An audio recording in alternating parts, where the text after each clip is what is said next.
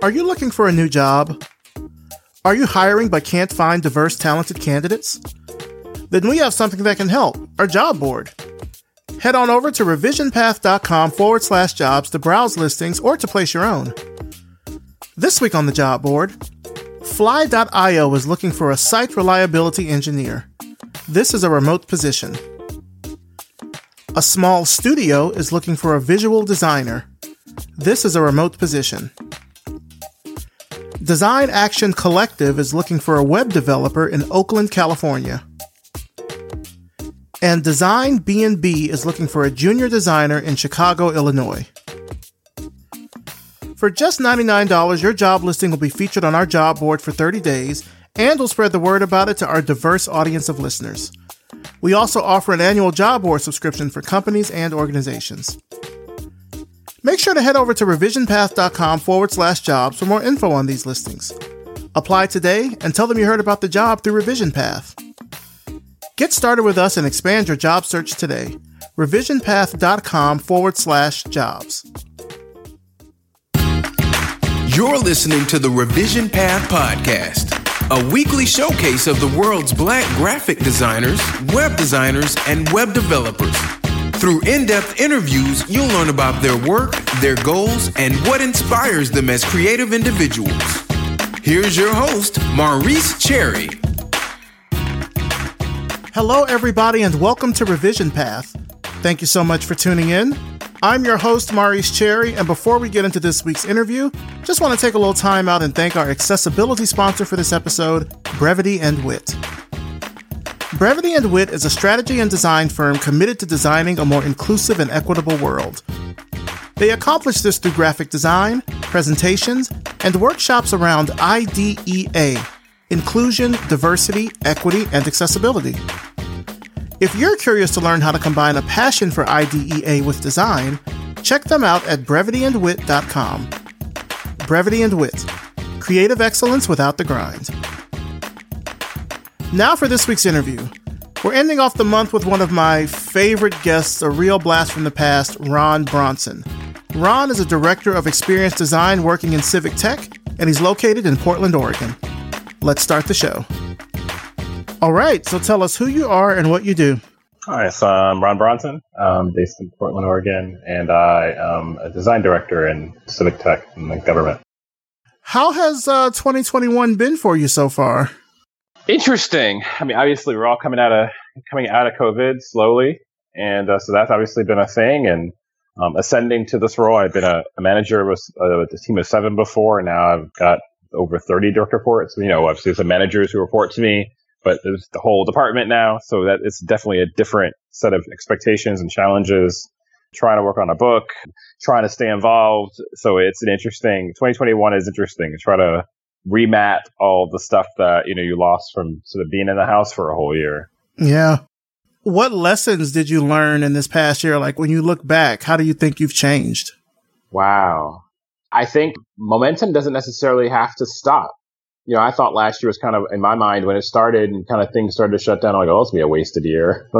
like all the stuff I had it had sort of you know mapped out for myself career wise, thinking about like work, and it turned out that wasn't true. Like there was, you know, opportunities still came and was still able to do things and write stuff and read stuff and speak at, speak at events. And, and so that was, you know, obviously virtually. So that was interesting to me and surprised me.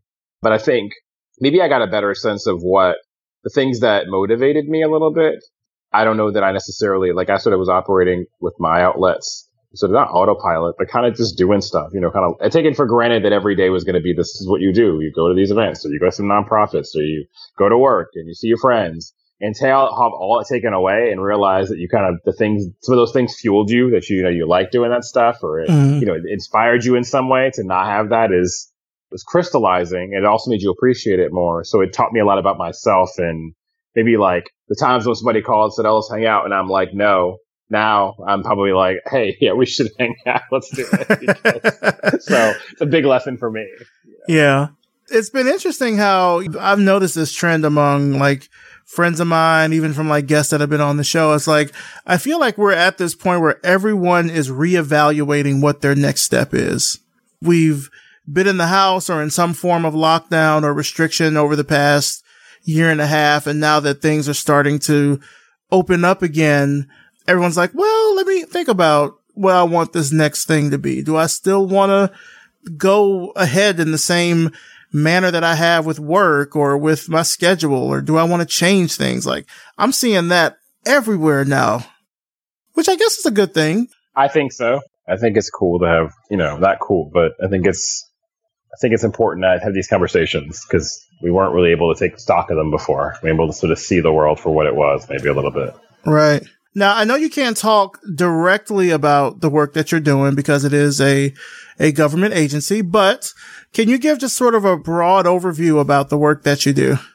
I think at the core of the work I've been doing for years, really, even before I became an assistant in federal service and was working in state government, is you trying to identify, you know, problem spaces that exist, working with sort of collaboratively with teams to identify, you know, problem spaces, big problems, small problems, murky problems, and trying to sort of figure out a way, sort of operationalize a way out of those problems and doing that in a way that's sustainable. Like it's one thing to go into a place and say, I'm going to help you solve this and then solve it and leave. It's like when you break something and you fix it and you don't know how they fixed it.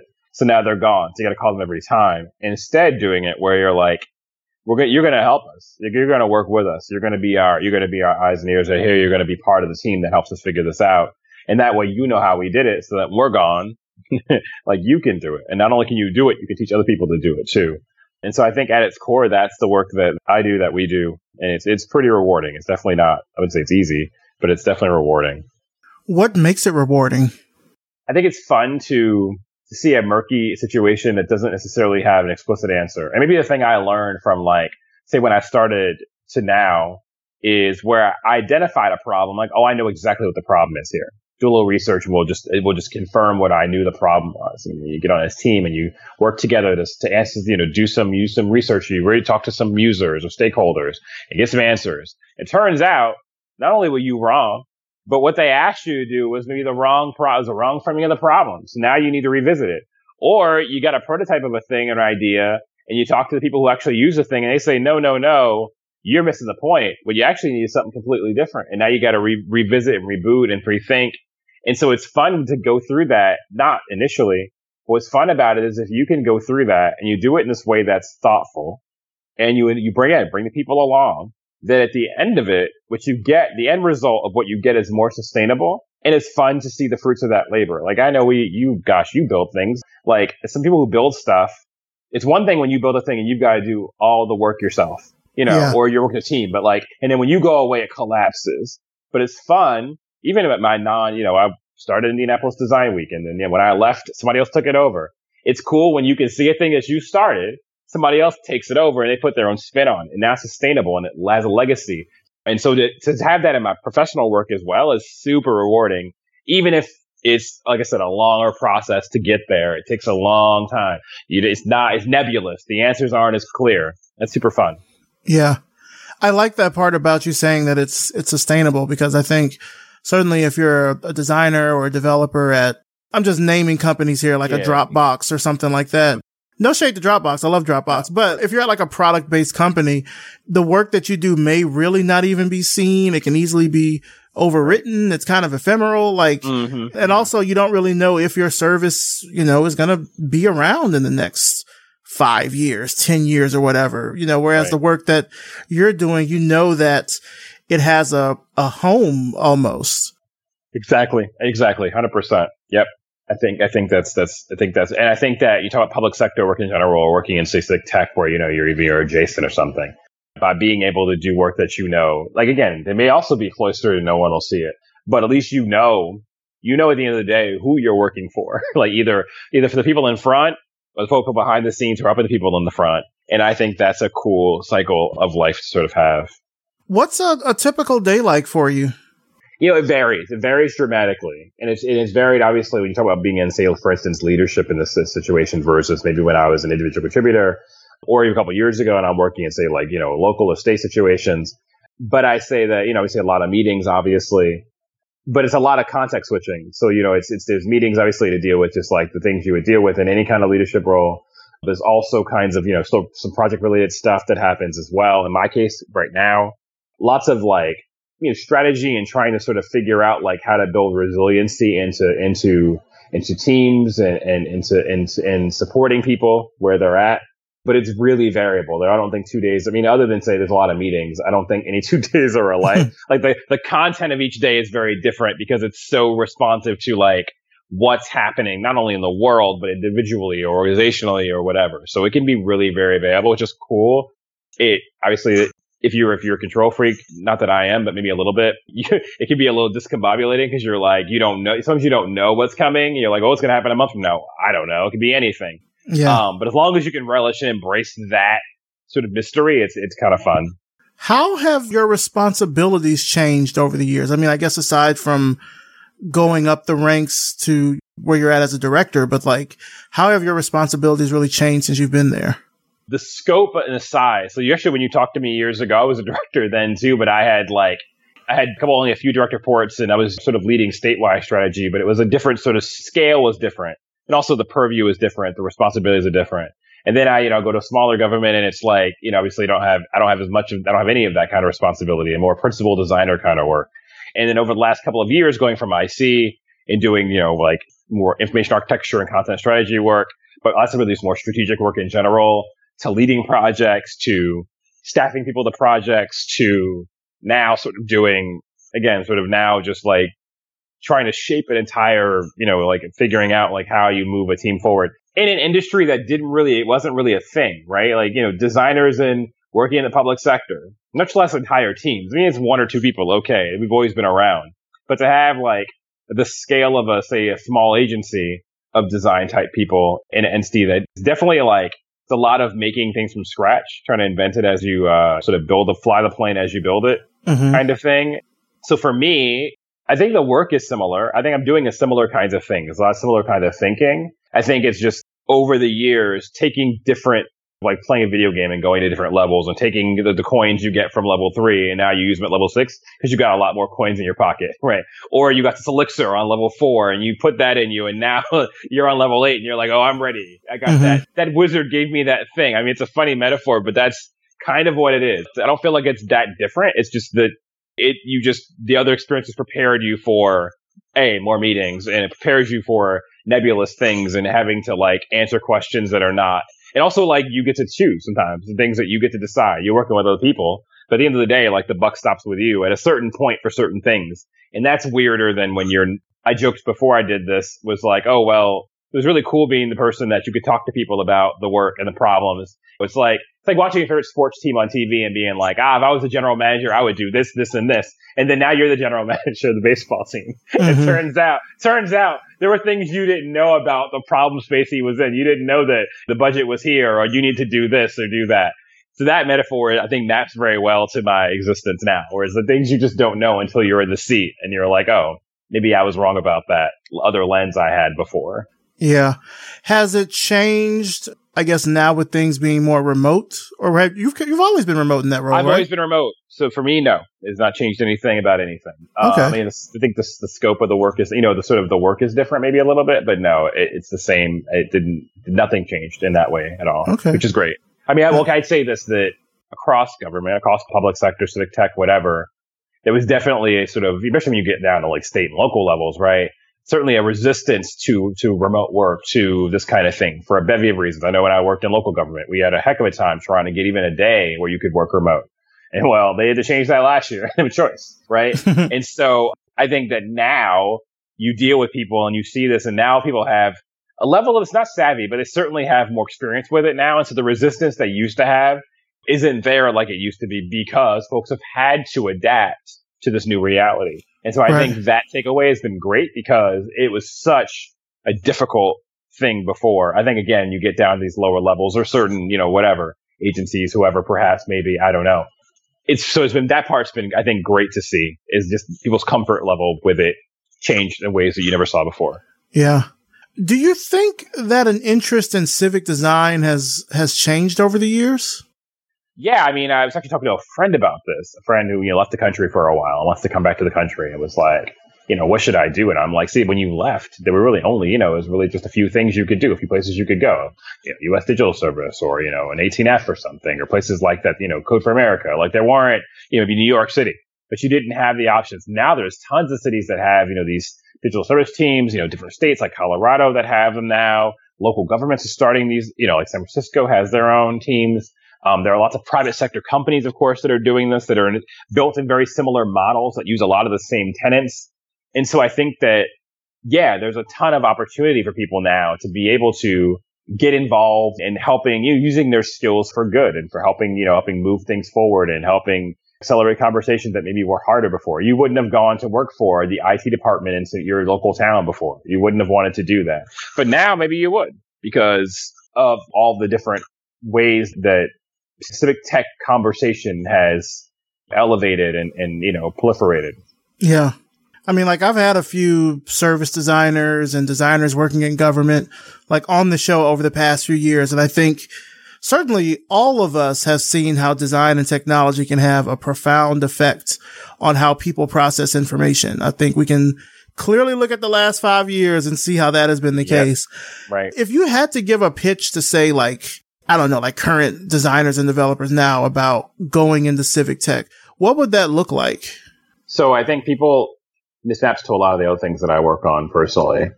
It's one thing to be upset about systems and, and structures and, and, and processes and things not working well. It's another thing to actually like try to figure out how you can not only leverage your skills to make things better, but to be on the inside, at least to see, you're going to do it forever but at least to see how it operates, see where the problems are, see where the issues are, see how you can solve some of those. Don't just complain about the problems. How do we solve the pro- fix some of the problems?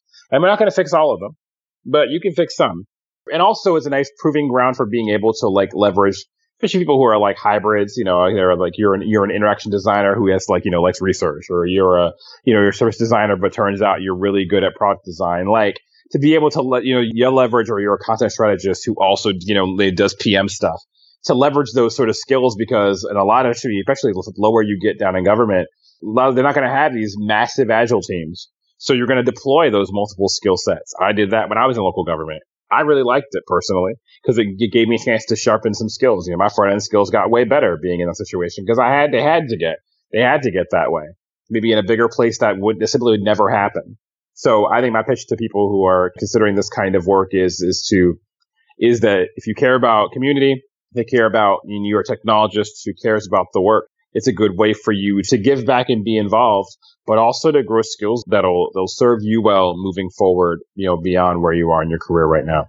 We're all digital citizens in some way. Agreed. Agreed. 100%. Yep. That's it. Actually, not even in some way. We totally are all digital citizens. I mean, with social media and such, you really can't escape it. So true. So true. Now, when you and I first spoke back in 2014, and you alluded to this earlier just now, you were in Kentucky, I believe. What do you remember from working back during that time? So that job was, it was, I can talk about the job all I want. that job was, um, the, the state headquarters for the community college system. And so it was like, it was, it was higher ed, but it really wasn't. I was basically a, it actually, that was the first job that I'd had that wasn't on a campus at that time. So for me, it was a little weird at first to be in this was ostensibly higher ed, but what it really was was a state was like a government job. You know, you're basically a bureaucrat and you're making policy and like there's 16 different colleges and you're like setting digital strategy for the entire state and working with an internal team. And a lot of the processes and things didn't really exist before we built them when I had that job. So I mean, it's why I'm here, frankly, in many ways, even though I don't know that that was, you know, my favorite job but it gave me a great gl- glimpse and lens of how to it how to manage it, how to manage a big team. How, how do you manage people who are don't report to you, but you still set policy for them and what your, your decisions impact their work? How to learn that and develop that skill over time. How to develop training for a massive, you know, internal team, public facing stuff. So it was a great so trial by fire. It's, you know, people tell you see on Twitter a lot. Folks will say, oh, you should have, you know, even if you're qualified for a job, but you're not sure and you're nervous, apply anyway because you might learn something. Well, that that job is that. Well, you feel like a little in over your head, like a little bit. Mm-hmm. I wouldn't recommend that all the time, but in that situation, it, the, the, pros for me in terms of what I learned, at, what, what those lessons taught me after, and a lot of them were bad lessons. It was like you know people related lessons, but still, you know, so I remember that time very vividly. I'm not going to get into all of it, but y'all to DM me and I'll tell you all the dirt.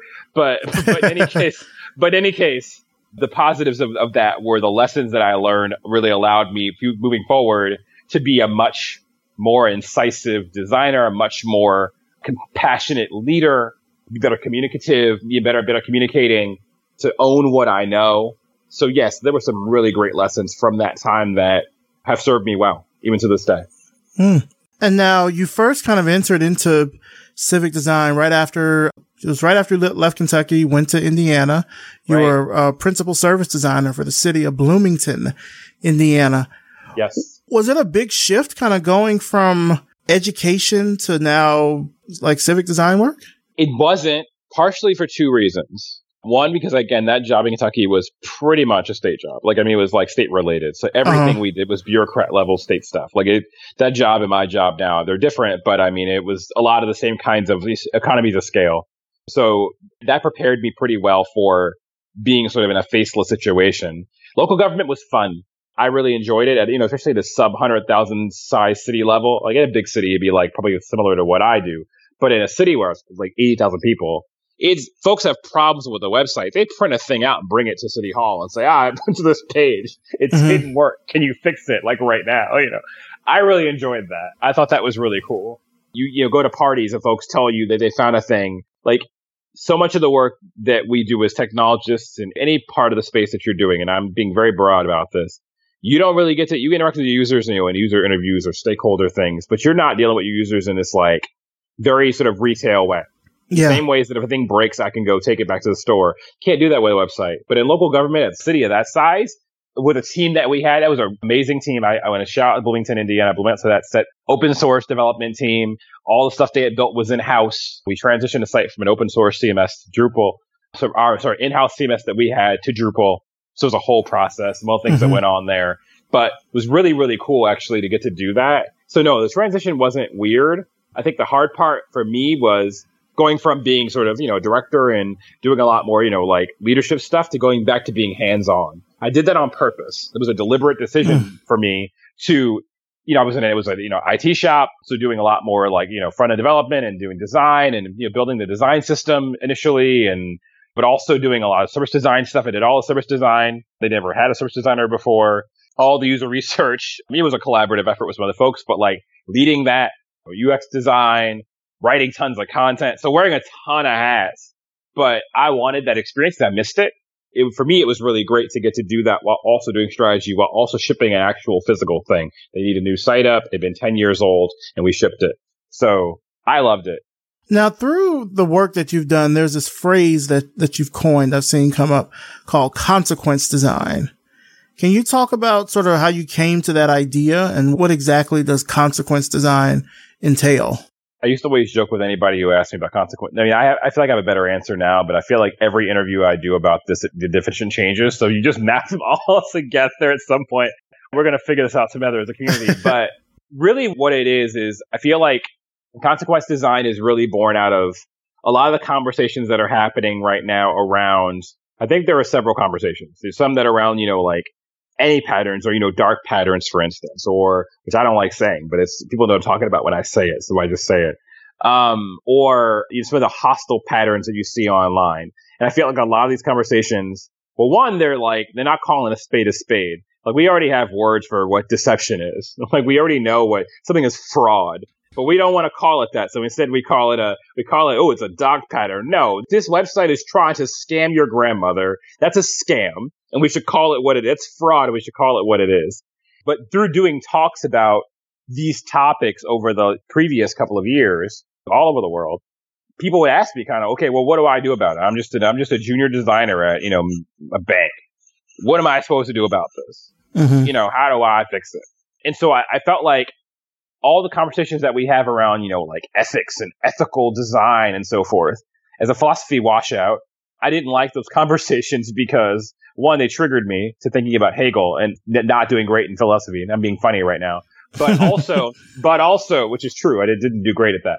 But the other reason I don't like it is because it, it takes the agency out of the hands of individuals. Yes, you're not going to fix certain structures and systems but there are things that you can do and that you can impact at your level or have a conversation about with your colleagues and eventually impact through glacial change, through iterative change.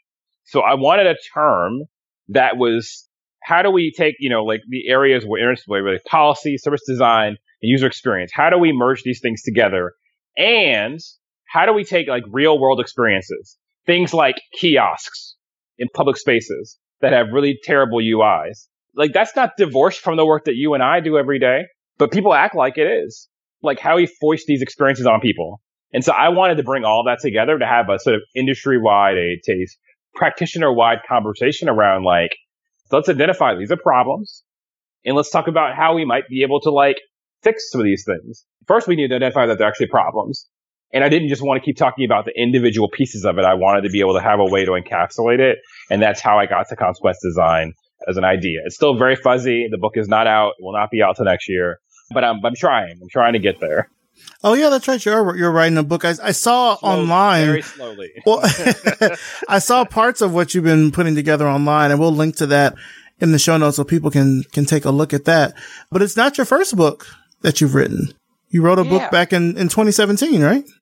Yeah, yeah, it was just more. That was more of a really more of like you know how people do when you write you blog for years and you put all the blog posts into a book, and so that's what that was. You know, that so counts. The, the, the web management guide, yeah, it was it was a, it was fun fun to get all that stuff together. Mostly because you know all those blogs are dead now, so yeah. I'm kind of glad I I got a few of those those things together into a piece. But this will be the first time I published a real like you know a print book. That was just we did that online and you know on GitHub. It wasn't anything too fancy, but this will be a real thing that you can put in your hands and hopefully use the reference guide. So I'm pretty excited about that. I'll be more excited when it's done, but excited about getting further down the path.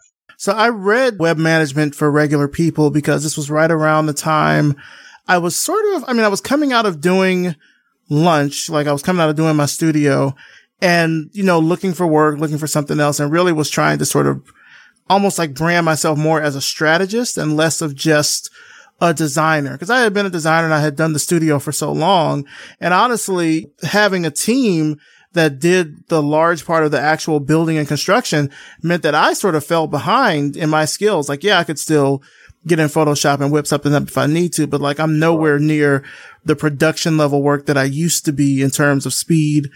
I wouldn't say in terms of quality, but certainly in terms of speed. Like I'm nowhere near that.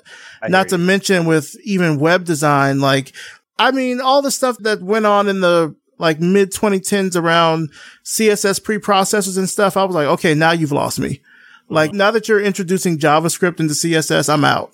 Right. I, right, right. And I remember reading parts of your book because I was really like thinking of how I would rebrand myself and eventually ended up doing that as becoming a digital strategist. And even now where I work at now, I'm a content strategist, but reading what you had to say about like, strategy and how to design strategists and things like that. And even talking with other people I've had on the show, like Douglas Davis, like really helped me to form an idea of where I wanted to take my career next. So I want to, you know, just thank you for that. I appreciate that. That makes that warms to my heart. It's really cool because yeah, I don't, I didn't know anybody cared, but I appreciate it. That's why I used to ask about it. I'm like, oh right, I'm going to talk about that. But that's really cool. That's really really cool but like it's something that is is certainly important now. I mean, it's funny. Like I see so many strategy roles now that I certainly didn't see a few True. years ago. Yeah, there definitely weren't any back then, right? And I think initially they kind of were more in the purview or in the domain of advertising, but mm-hmm. like I now tech startups are looking for strategists and different web agencies are looking for strategists. They're looking for someone that can sort of bridge the gap, I suppose, between the design and the business, or at least has been in the trenches enough, I should say, to uh-huh. be able to kind of give an overview of what should be done, where we should go, what pitfalls we should sort of look out for. But yeah, strategy is a is an interesting field now in, in design because it's you're kind of a, a professional generalist in a way. So true and certainly at a time in the industry when things were so heavily skewed towards product design, and I would say they probably still are, still are to a right. fault. Strategists occupy a really interesting role in the design industry. So yeah, I, I want to, you know, definitely thank you for that. I appreciate that. Now, one thing, you know, that I've noticed looking through your history and everything is that coaching is like a really big constant in your life. It's something you've done since you were really like a young man, a teenager. Uh-huh.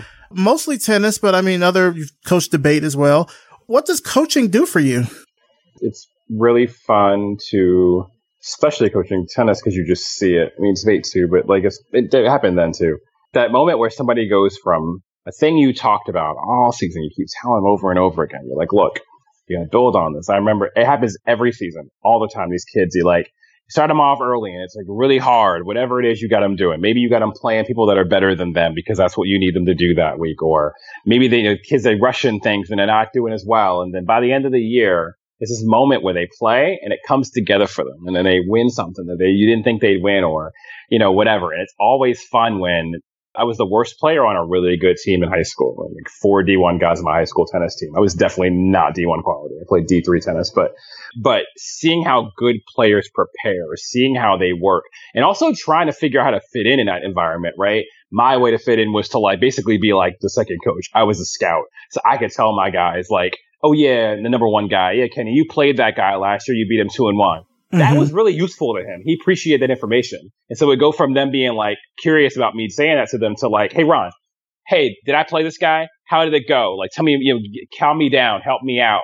And so I'm in high school when I'm doing this. I'm in high school junior. I'm a senior and I'm doing this for my better players because I wanted to fit in. I wanted to be on the team.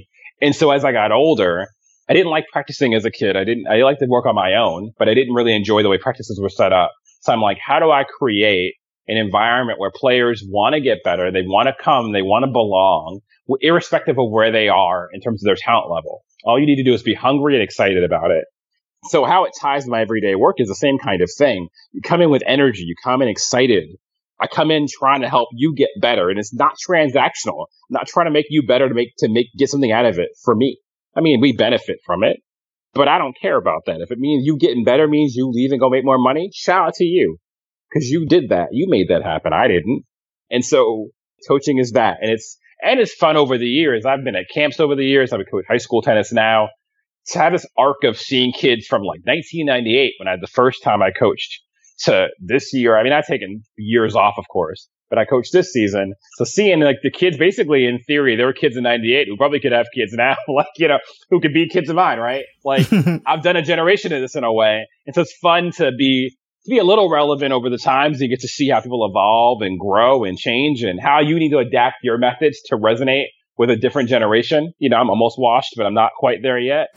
Um, I'm getting there though. I'm not going to be coaching at 60. I'm not going to be, I'll be super washed at that point. But so I'm not going to be one of those coaches you see like, oh no, no, I'm, I'm, I'm nearing my end, but it's been really fun. And, and it's, you know, you work online as somebody who spends a lot of time on a laptop, a lot of time on a computer it's very, very nice to have a time where you don't do that and somewhere you got to show up and be accountable to people and not just like in a, mm. like to be somewhere every day. And it's like different than like a nonprofit or something. This is different. This is, you know, this is very, it's in person. It's every day. It's an ebb and flow. It's predictable, but it's not. You build the culture, but you gotta, you gotta enforce the culture. It's a lot of lessons in it. I learned so much this from this season of coaching. I learned so much and it's stuff that I think applies to my everyday work. So it's super, super cool. What are you obsessed with right now? Oh man, Finnish baseball. I mean, that's true. Pesäpallo, Google it, friends. But I really want to know what's next. People tease me, friends of mine, even second tier friends will tease me about like, oh, your Twitter bio changes all the time, and I'm like, yeah, I'm just A/B testing. But also, I just want to say, but one of the one of the things I always put in there, is, well, no, it's not in there right now, but maybe after we hang up, th- you know, thinking out loud about a post-service design world. And so I'm really obsessed right now with thinking about, as relates to the work anyway, is thinking about like what a world look like that doesn't involve always just expecting folks to get on the treadmill. Like how do we build experiences that, that involve people getting off? How do we build humane experiences that, that allow people to say, well, you used the thing, but you're not using it anymore. Thanks for using it instead of guilt tripping them because they're, we're going to unsubscribe from your stupid newsletter.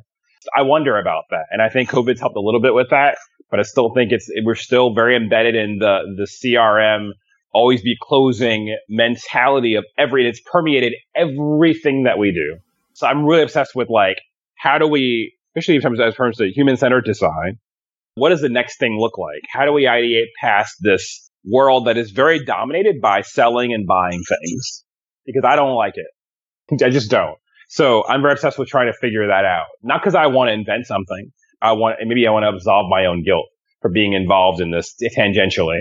But that's what I'm obsessed with, other than Finnish baseball, which I'm very obsessed with, is this topic. Please go more into Finnish baseball. Long story short, this is the your 90 second version of the story. In okay. Finland, they play a version of baseball. They've been playing it since the version they play now since 1920s. It's it's a really cool design story. Uh, Finnish guy. He's a Finnish Olympian actually in track though. They played a version. They played a bat and ball game in Europe that was like you know basically was one base whatever. He came to America twice and saw some baseball games and was like, mm, I like this, but I can make it better. so he went home in over 20 years, partially because of the way the country it became Finland became a country and uh, 100 years ago, and so he was able to do this at the time when the country was becoming a country. So you know, mm-hmm. you sort of build this national pride over their own sport, and so he was able to iterate this sport called Pesäpallo, which is basically a Finnish version of baseball. There are nine players, there are four bases, there's a bat, there's a ball, there's a field. Everything else is different. the rules are a little bit, it gets weirder. I found it online years ago. You know, I invented a sport years ago. And so I found it in the midst of doing that. But it wasn't until about 2016 or so that I sort of through through the internet, through through the magic of Twitter, sort of went like mini viral in Finland over. There was an article about me in a newspaper. I ended up at the Finnish embassy in New York. I've been to Finland mm. since then. I've been on TV in Finland. It's a whole thing. So anyway, I just enjoyed the game. I think it's really it's a really cool design story. It's mostly a rural sport. You get more than 90 seconds. It's a, it's a mostly a rural sport. There are some city teams, but it's uh-huh. evolved into being a pretty rural sport. There are kids that play it from when they're little. There are adults that play it. I just love the community and the culture around it. It's a very specifically Finnish thing. And I just think it's a fun story to me. I think it's, it's been really fun to get immersed in it. And you can now can watch all the games online. Back in the day when I used to get into this, you couldn't do that. It was like three day old videos and there were no commentary and you didn't know what was going on now I understand the game fairly well. I'm on podcasts. So it, it's been a really fun way to get immersed in another culture. You threw a thing that we all, you know, many of us appreciate sports, right? So yeah, that's the story. Interesting. I'm looking it up now and I like that Wikipedia calls it a fast moving bat and ball sport. Yeah, it's way faster than baseball. It's way faster than baseball. It's it's definitely not boring. It's not it's not boring. You can't baseball game. You can get up, go get a hot dog, come back, and you know you won't miss anything. Maybe. And baseball, you, you would do that, and you might miss a lot. So yeah, you know, it's pretty great. Is it played here in the states, or is it mostly just a no, European? It's no, it's literally only played in Finland. Oh, okay. Um, it's literally only played in Finland. I mean, if you would, there are a few pockets of places where Finnish expats have brought it. So like there's a small community in Switzerland, it's a small community in Germany, it's a smaller community in Sweden, and you know, like there are probably eight people in America that might play it. And as it turns out, the outreach that they were doing, there's actually a community of people playing in Bangladesh and in India, weirdly enough, in Pakistan. So like there's a finally the sport's trying to go not global, but a little bit of some growth going on. There's a major league for men's and women's sport for both, and it's it is but it's prime it is entirely a Finnish Finnish exercise right now. So yeah, so nothing in the states. Fascinating. I'm looking it up like as you're as you're talking about it. I'm seeing all this, all these articles and things about. I'm gonna have to watch some Pesäpallo on YouTube. I'm interested. Yeah, now. yeah. There's some good stuff on YouTube. Some good stuff on YouTube and Twitter. Um, you go to Superpesis, you can look it up or you know, you follow me. Unfortunately, you can see my, my, You fucking unfollow me after this, but it was a good run we had. It was a good run we had. but you can see all my annoying tweets about it and half Finnish half the time, and my my poor attempts at Finnish. I've gotten better, but it's still pretty bad. But yeah, it's some really fun stuff. Just the highlights because they've gotten way better at social media in the past ten years. So yeah. it's there's you can actually follow the game fairly well online. It's pretty neat. Nice. What advice has uh, has stuck with you the longest, like throughout your career? I don't know that it's a specific advice. I think it's more modeling. Having had so many good bosses over the years, good managers, people who, or even people who weren't managers, people who just looked out for you, and having that modeled so much in my life has made me like is a level of empathy and care and consideration that I never would have. I think it's funny how you actually talk about 2014. The lesson is is that that experience taught me that if that had been my first job and that had been my first situation with a manager, my entire career would be different, like, and not for the better. Hmm. And so it's, it's wild how one person or one situation can completely change the trajectory of your situation. So you need to, you know, choose carefully, you know, the places you decide to, you know, start your career or move your career or whatever, because people unfortunately have an outsized impact on where you go and how you move forward and, you know, how you get to brand yourself and so forth. But it, it made me very appreciative for the people before that. in ways that I wouldn't have thought. Like it just, it made me so appreciative for people, you know, who looked out for me, who empowered me, who, who propelled me, who gave me the room to fail, who gave me hmm. chances, mm. Helped me grow and, and put me in positions to be successful. Like, and so I just try to pay that forward all the time, any way I can, because I'm just so grateful for that. Now, when I look at your past interview, and then of course I'm talking with you now, and just seeing all the things that you have accomplished in life, aside from you know career wise, you also just have very interesting personal pursuits. I mean, you sort of glossed over inventing a sport, but you've invented a sport. You're into Pesäpallo. You're doing all these. It's you had a T line for a while. I remember the T line. I did. Yeah, yeah. You go way back. yeah. What haven't you done yet that you want to do? I did stand up too. That was cool. I got that out of the way. Never doing that again.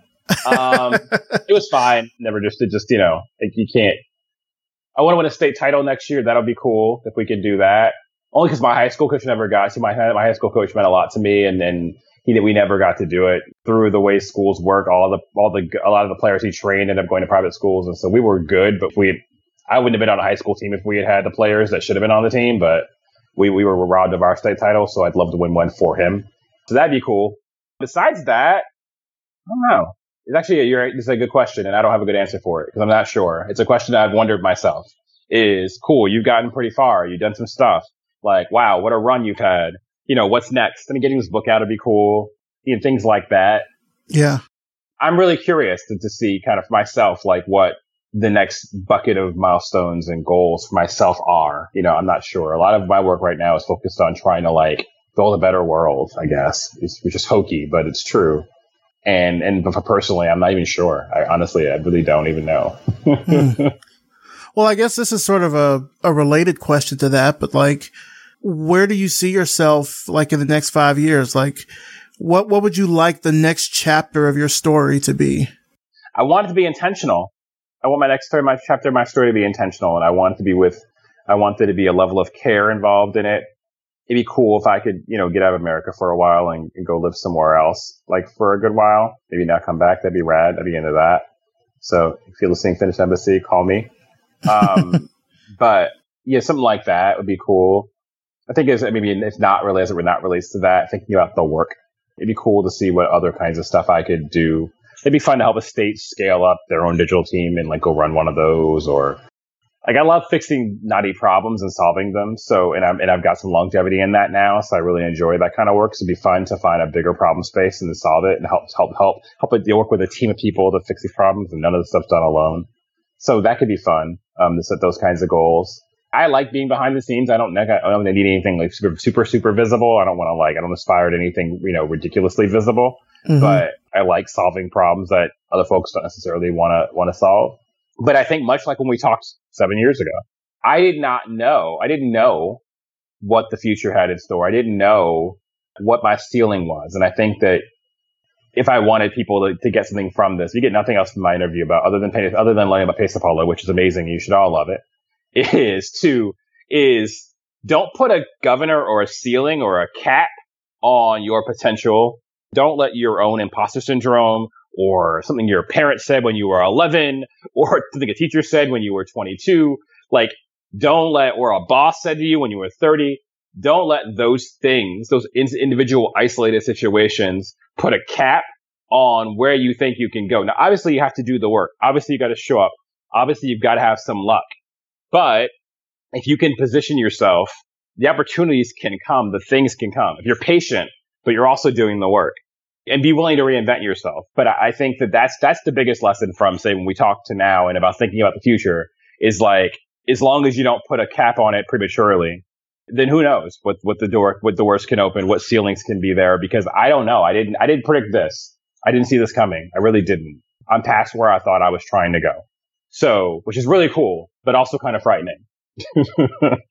Well, just to kind of, you know, wrap things up here, Ron, where can our audience find out more about you and about your work and everything online? Definitely always at ronbronson.com. Definitely on your Twitter machine. Your mileage may vary there at Ron Bronson. Um, and also consequencedesign.org. I'm trying to throw things up on there as well. And since more recent encouraged me to do this, I'm probably going to take that old book and stick some of that stuff on there too.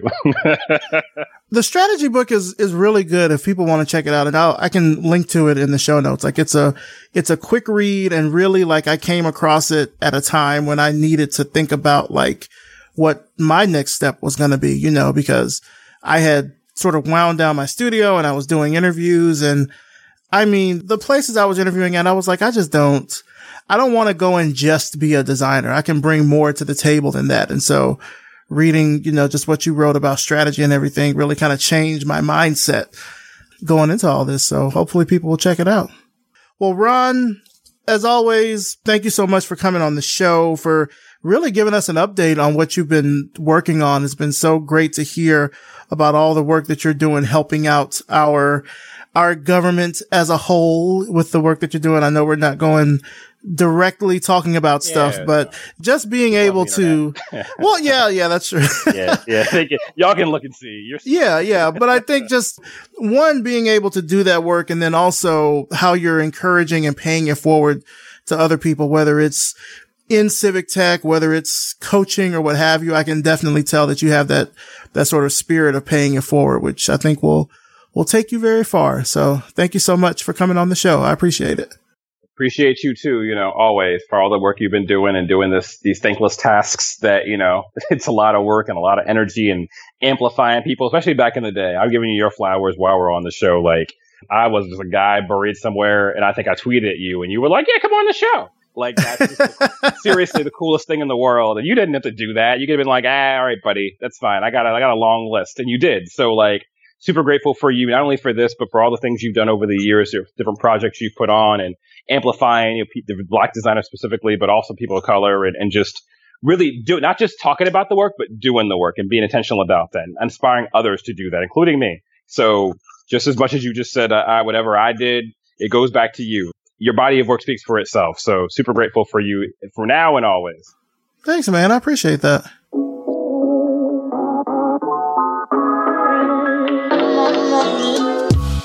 Big thanks to Ron Bronson, and of course, thanks to you for listening. You can find out more about Ron and his work through the links in the show notes at revisionpath.com. And of course, thanks to our wonderful sponsor, Brevity and Wit. Brevity and Wit is a strategy and design firm committed to designing a more inclusive and equitable world. They accomplish this through graphic design, presentations, and workshops around IDEA inclusion, diversity, equity, and accessibility. If you're curious to learn how to combine a passion for IDEA with design, check them out at brevityandwit.com. Brevity and Wit creative excellence without the grind. Revision Path is brought to you by Lunch a multidisciplinary creative studio in Atlanta, Georgia.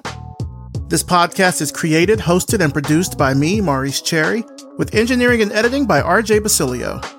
Our intro voiceover is by Music Man Dre, with intro and outro music by Yellow Speaker. So, what did you think of the interview? Better yet, what do you think about the podcast overall? We'd love to hear from you. Please don't be a stranger. Hit us up on Twitter, hit us up on Instagram. Just search for Revision Path, or you can leave us a rating and a review on Apple Podcasts. Let everyone you know know about the show because it really helps us grow. And honestly, after eight plus years in the podcast game, it really helps us just reach more people all around the world. So don't keep it to yourself. Don't keep it a secret. Let everybody know about Revision Path. As always, thank you so much for listening, and we'll see you next time.